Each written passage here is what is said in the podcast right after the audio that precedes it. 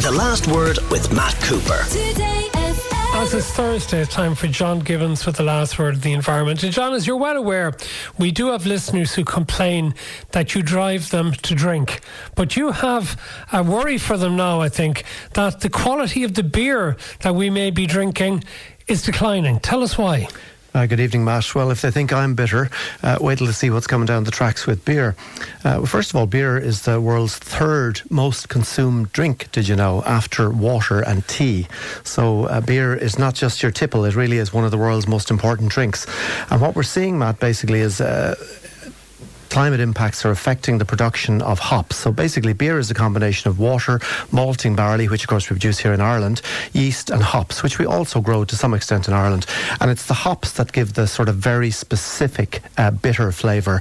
Uh, and they contain a, a, group called alpha acids, and they give it its particular flavour. So, like so many other things in agriculture and in food production generally, uh, as temperatures are rising around the world, our ability to produce these type of uh, products, specifically these hops, these so-called called high quality aroma hops.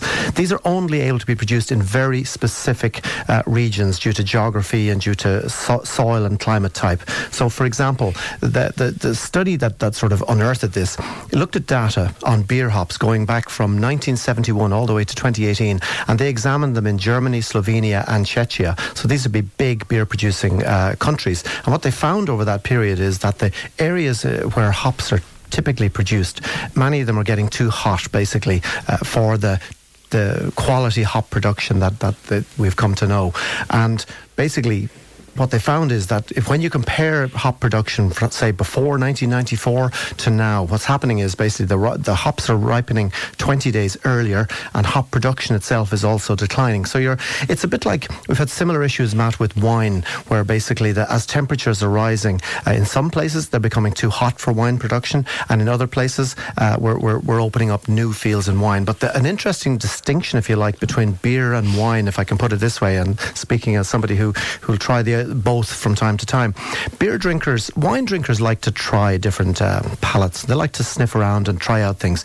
Beer drinkers like beer to taste exactly, one pint to taste exactly like the other pint. And what's happening here is that it's getting increasingly difficult for the brewers to actually deliver the type of taste, the, the con- constancy, the, the consistency of taste that beer drinkers come to expect. So if you're in the pub this evening, for example, and you're having a pint of Guinness, and then let's say you had a second pint of Guinness and it tasted different to the first one, well, you'd be back up to the counter wanting to know what's going on. And that's basically part of the problem that are facing. And I suppose, let's say, let's be honest, Matt, in the scheme of things, this is not the most critical uh, climate impact, but it underlines that there's no part of our lives that are unaffected. And I'd also say that maybe this is one of the few climate impacts that we all can agree uh, we need to address.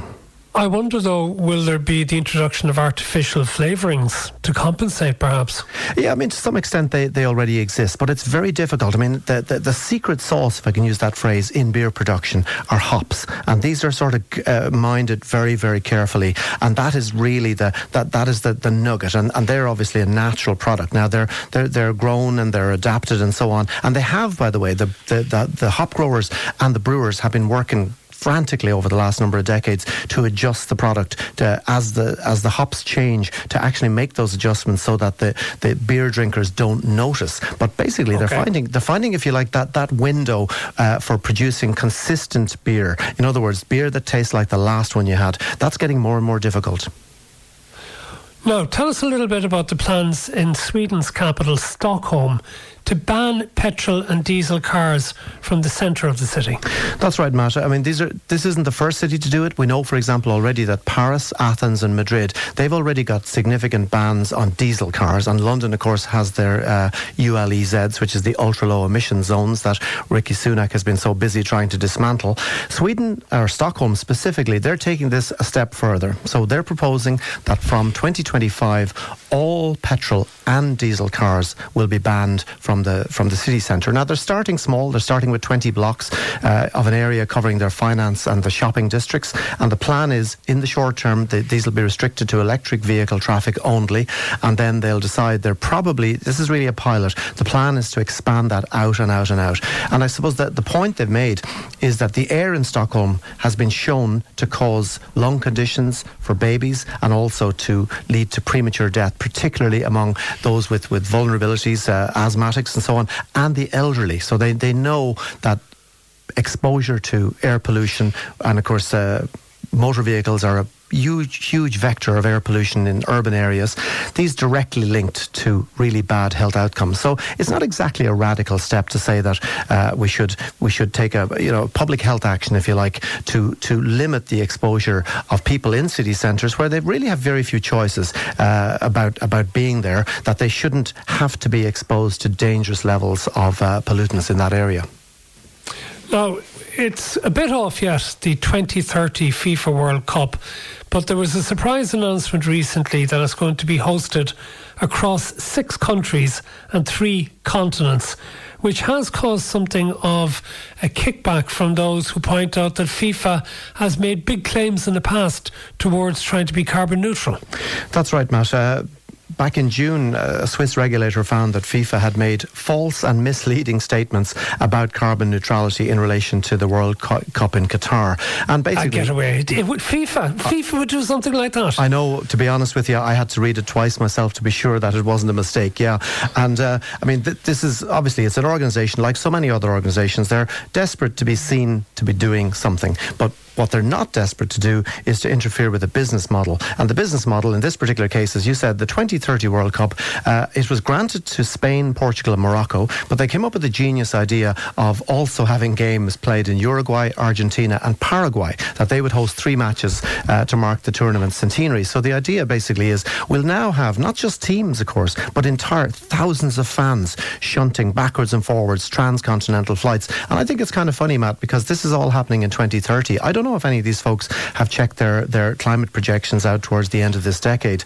Uh, I think this, by the way, is a summer tournament. Uh, it's due to kick off on the uh, 8th uh, of June 2030. Now, I would put a sporting bet with you, if I might, that temperatures will be too high in many of the countries listed here in June 2030 to play football during the day. They'll probably be forced to play the games at night, and even at that, they may find themselves running into difficulty. But mind you, I suppose uh, you tend to you tend to uh, reap what you sow, and certainly FIFA and other uh, sporting organisations they're punching way above their weight in terms of their of their contribution. Of course, you know you what's happening here. What's happening is they're doing it across the three continents, even though they're only giving three games to South America and they're giving some games to Morocco and North Africa. That's so they can say, well, we've done Europe and we've done South America and we've done Africa in this World Cup. 2020, 2034 will go to Saudi Arabia.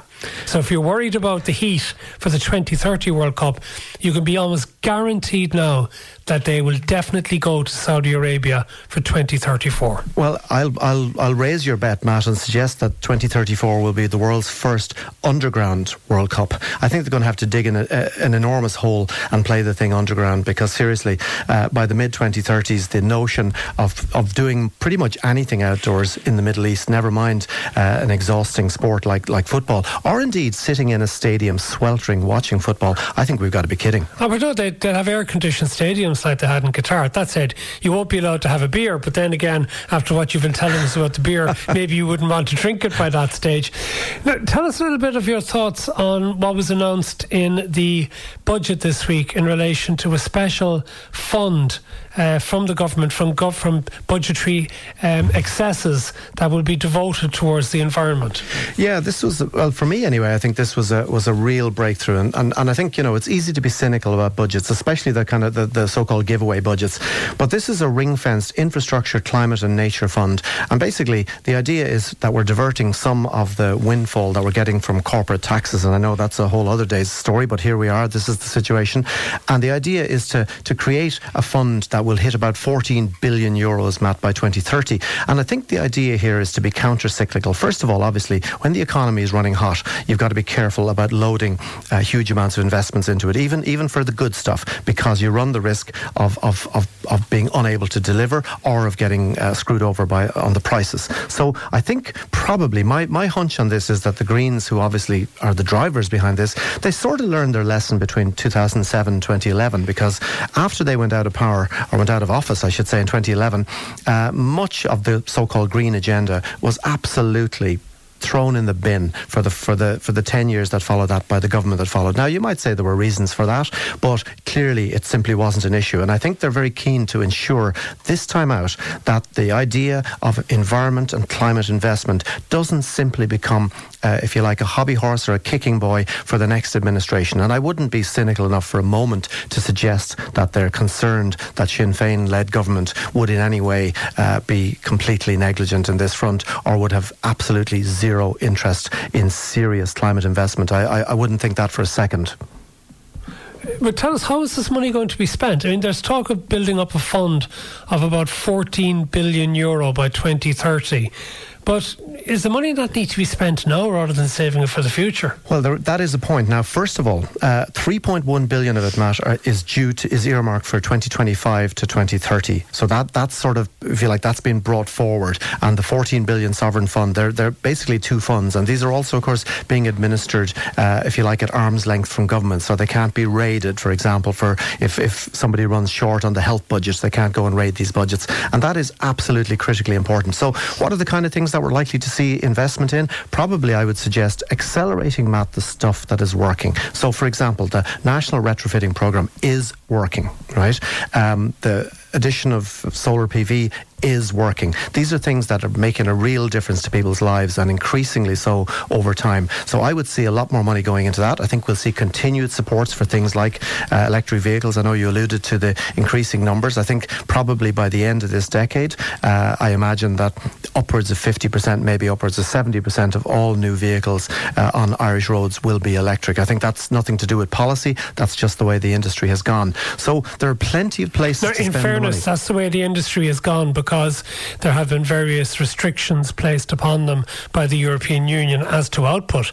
They've, whether they've wanted to or not, they've had to move towards electric vehicles. And that's why so many of the new cars on the roads by 2030 will be because that's all that's available to purchase. I think that's fair, but I suppose industry has always responded to regulations. Once upon a time, there was regulations that said you had to put seatbelts in cars. The industry, believe it or not, fought that for years, but they lost that fight, thankfully. And equally in this, the industry, they, you know, they, they tend to like to do today what they did yesterday. So they've been very, very slow and they've had to be dragged kicking and screaming, especially as you know, Matt, in countries like Germany where you've got the, the, the motor industry is politically powerful. They have resisted change. But guess what? Change is coming on this one, whether they like it or not. And in fact, uh, we've seen this with some of the major German car, car producers. They've really got caught with their pants down uh, and they've been outflanked, outmaneuvered by much more uh, fast moving. Okay. Uh, I suppose manufacturers coming in, particularly from China. John Gibbons, thank you for our weekly environment spot. The last word with Matt Cooper. Weekdays from 4:30. Today